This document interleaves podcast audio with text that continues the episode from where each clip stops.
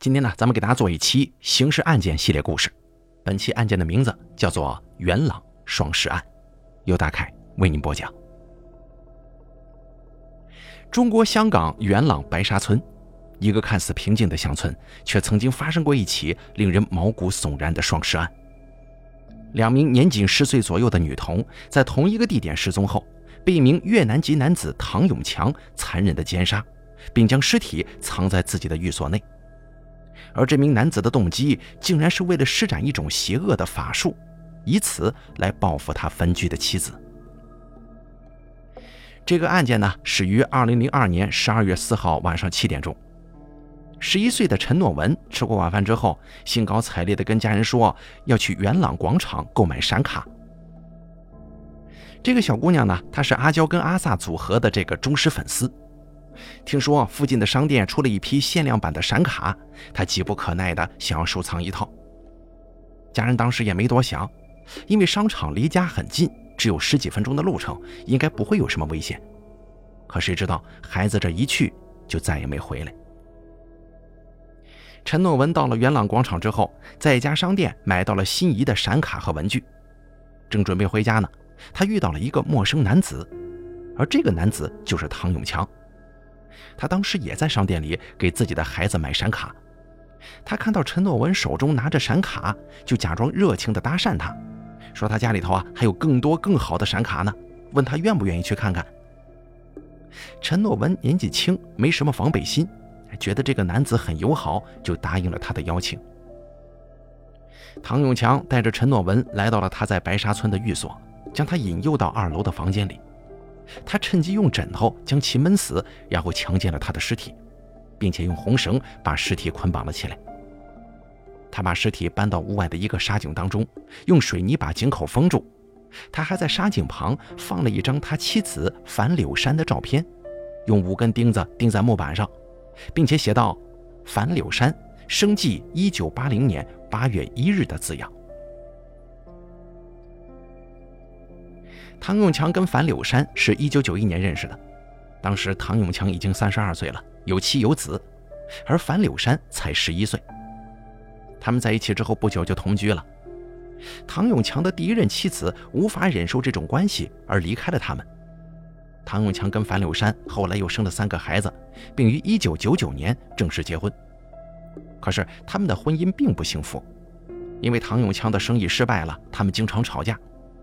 樊柳山为了赚钱，去了一家卡拉 OK 做公关，并且在那儿找到了新欢。他想要跟唐永强离婚，但是唐永强不同意，并一直纠缠他，甚至威胁他。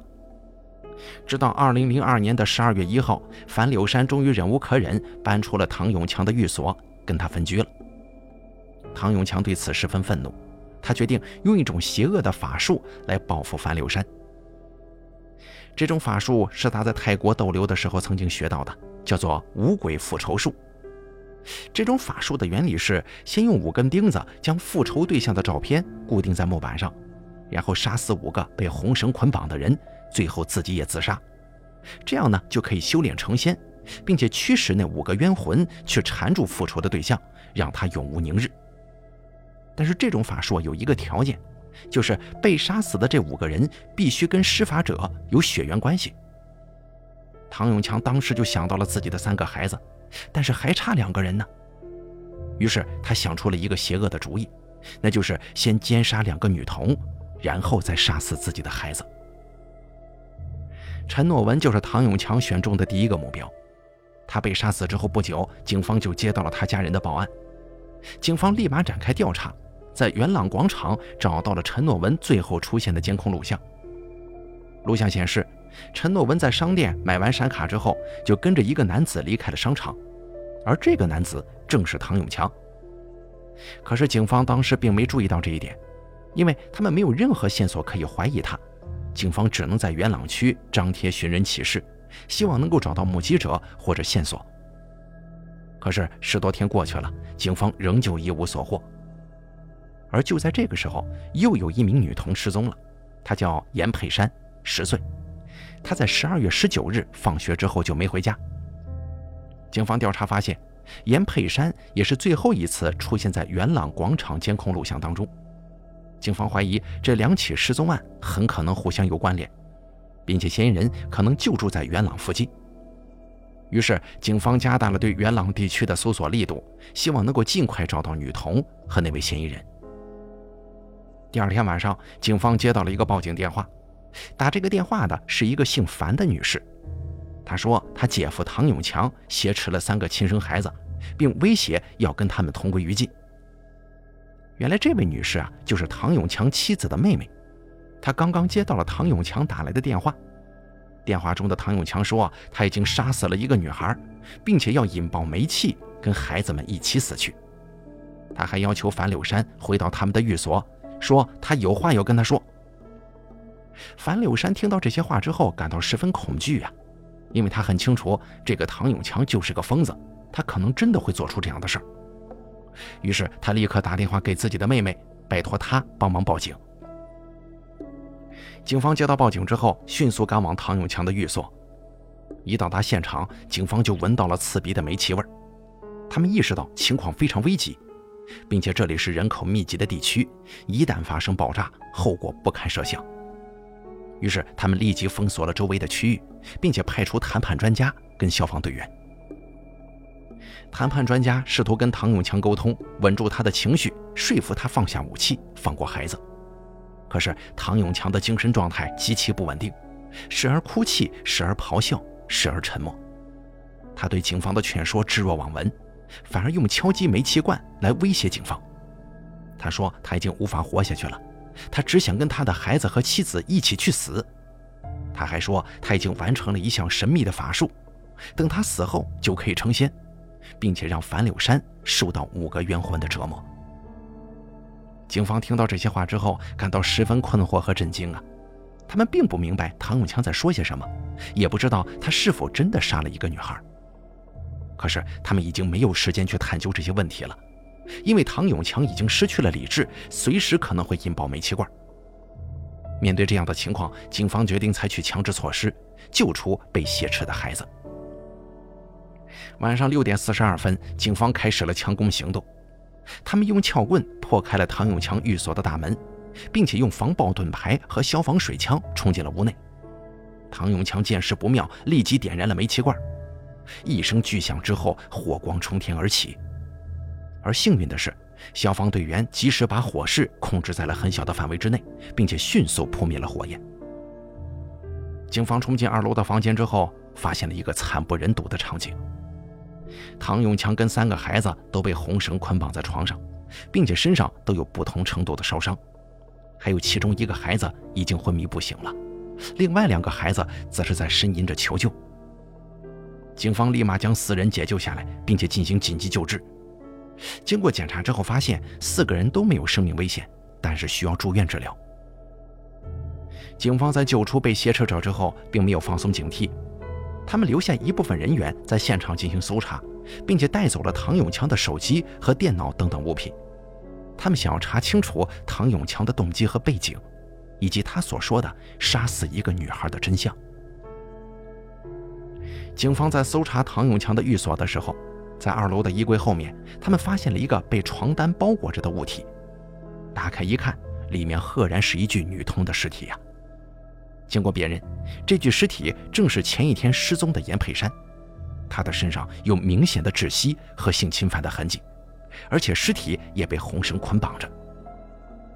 警方意识到这个唐永强很可能是个连环杀手，他们立即就联想到了另一起失踪案，就是陈诺文那个案子，因为他也是在元朗广场失踪的，并且也是跟着一个男子离开的。